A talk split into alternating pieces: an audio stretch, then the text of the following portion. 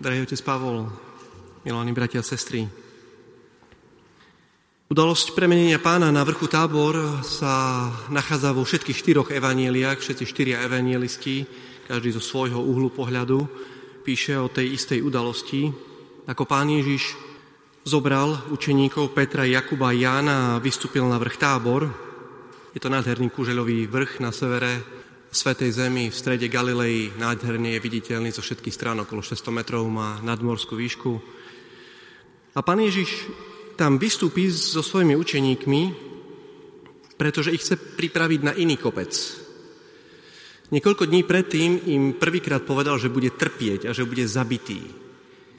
Učeníci mohli začať pochybovať, no tak ako my sme zanechali aj rybarčinu, aj naše rodiny pravdepodobne, to tak bolo v prípade učeníkov a do teba vkladáme nádej ako v Mesiáša, osloboditeľa, že pošleš preč, vyhodíš stade rímskych vojakov a ty sa chystáš zomrieť. Ale práve na vrchu tábor im chce ukázať svoju slávu, aby neklesali na duchu.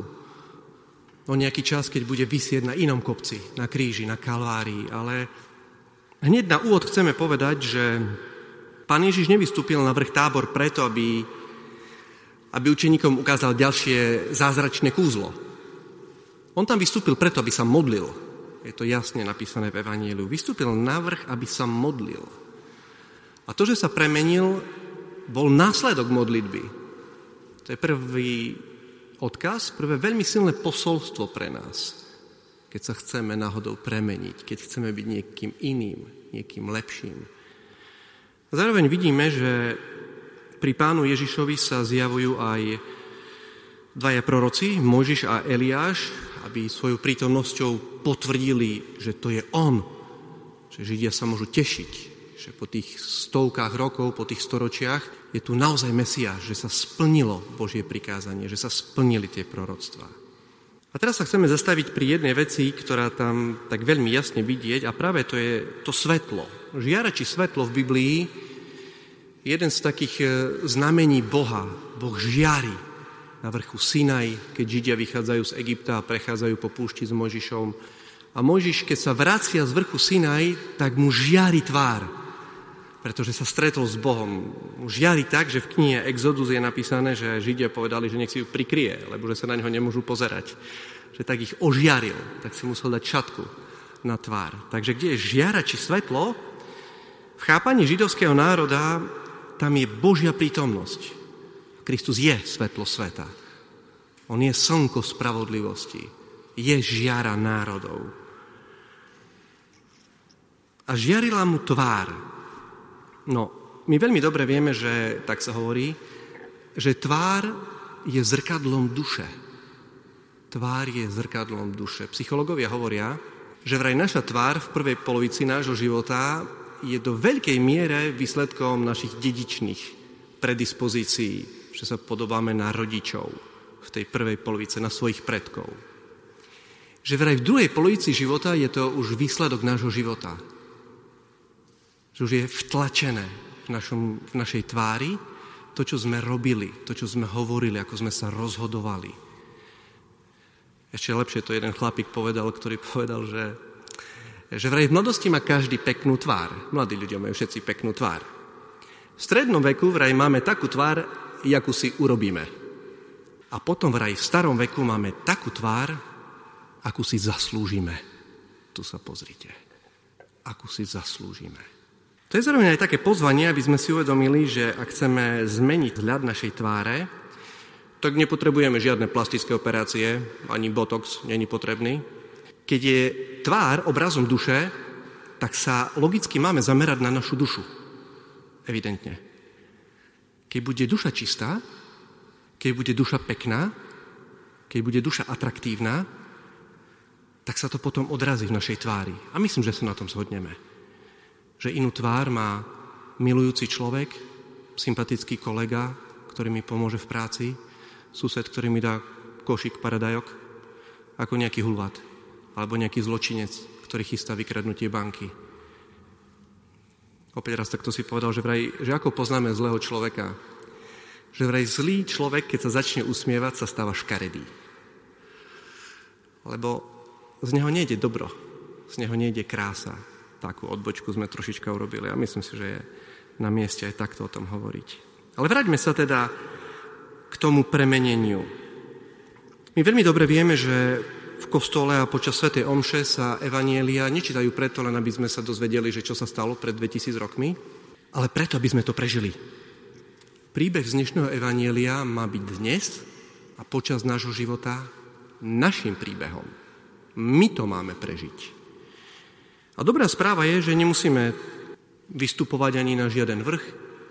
Sme tu v centre Košic, v Košickej kotline, obklopený terasou, furčou, podhradovou. Nemusíme vystupovať na žiaden kopec a už vôbec nemusíme ísť do Palestíny, pretože ten vrch je v nás, je v našom srdci. Tam sa vystupuje. A presne vieme, v tom evaníliu opakujeme ešte raz ten priestor a čas, kedy sa Pán Boh premenil, kedy sa Pán Ježiš premenil, kedy oslovil učeníkov, bola modlitba. Vystúpil na vrch preto, aby sa modlil.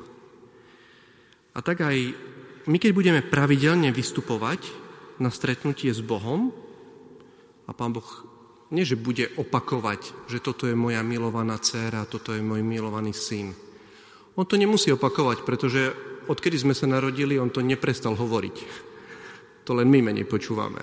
On nám to stále hovorí. Stále nám to hovorí.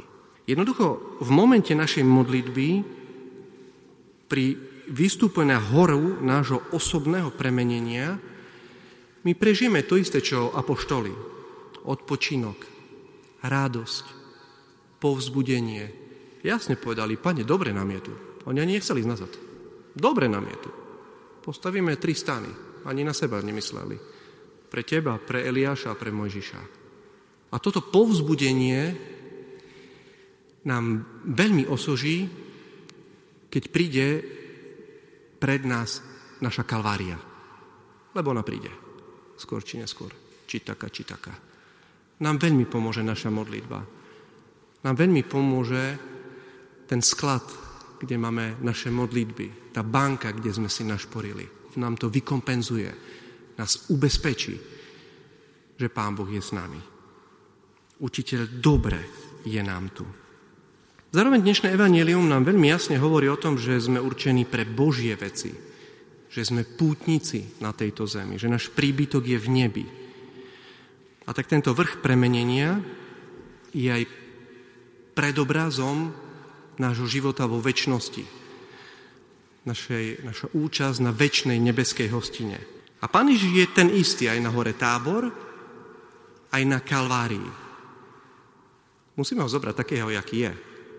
Kto hľadá Krista bez kríža, potom riskuje, že nájde kríž bez Krista. To není lacná solná hračka, to je veľká pravda.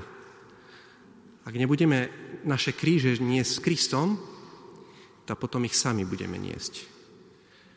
To bežne by sme povedali na ulici, a to je už iné kafe. Lebo my tie kríže už nesieme tak či tak. Ale Pán Boh nám ponúka, že bude spolu s nami niesť. Ale nás pozýva do modlitby a potom nás ubezpečí, že bude s nami aj pri našich ťažkostiach. A môžeme, vlastne musíme, ničím iným nechceme ani nemôžeme ukončiť, ako ešte iným premenením. O chvíľočku tu dojde k inému premeneniu na oltári, nie ako každý deň. K premeneniu chleba na telo nášho pána, vína na krv nášho pána to bude ten istý Kristus, ako bol pred 2000 rokmi na vrchu tábor. To bude ten istý Kristus, ktorý sedí po pravici svojho Otca. To bude ten istý Kristus, ktorý pred 2000 rokmi pozval svätého Petra, Jakuba a Jána, aby sa s ním išli modliť. To bude ten istý Kristus, ktorý bude dnes nás pozývať, aby sme sa s ním stretli v našom srdci, aby sme ho prijali do našich životov. A tak poprosme pána, aby sme, aby sme sa nebáli vystupovať na ten vrch. Viete, to je taký zázračný vrch. Pri stúpaní na ten vrch, pri stúpaní na vrch, kde sa stretneme s Bohom, ani nie tak cítiť únavu ako radosť. Ešte raz a pomaličky. Keď človek vystupuje na krýva niekde, alebo na Slavkovský štít, alebo niekde v Tatrách, obyčajne sa unaví počase. Človek, ktorý ide do vzťahu s Bohom a vstúpa na ten vrch, ktorý je v ňom, je čím ďalej tým silnejší. Aj žalm, jeden zo žalmov to hovorí, stúpajú a síl im stále pribúda, až na Sione uvidia tvár Boha Najvyššieho. Nám bude pribúdať sil, pretože budeme mať lepší výhľad. Bude to krajšie. A to jarmo, ktoré nesieme na tejto zemi, bude ľahké a sladké, hovorí dokonca písmo sveté. Tak v tomto zmysle teraz pristúpme k stolu Božej láskavosti a prosme pána, nech nám dá odvahu k tej našej dobrej vôli, ktorú máme. A môžeme poprosiť aj svätého Petra, svätého Jakuba a Jána, nech sa za nás modlia. Amen.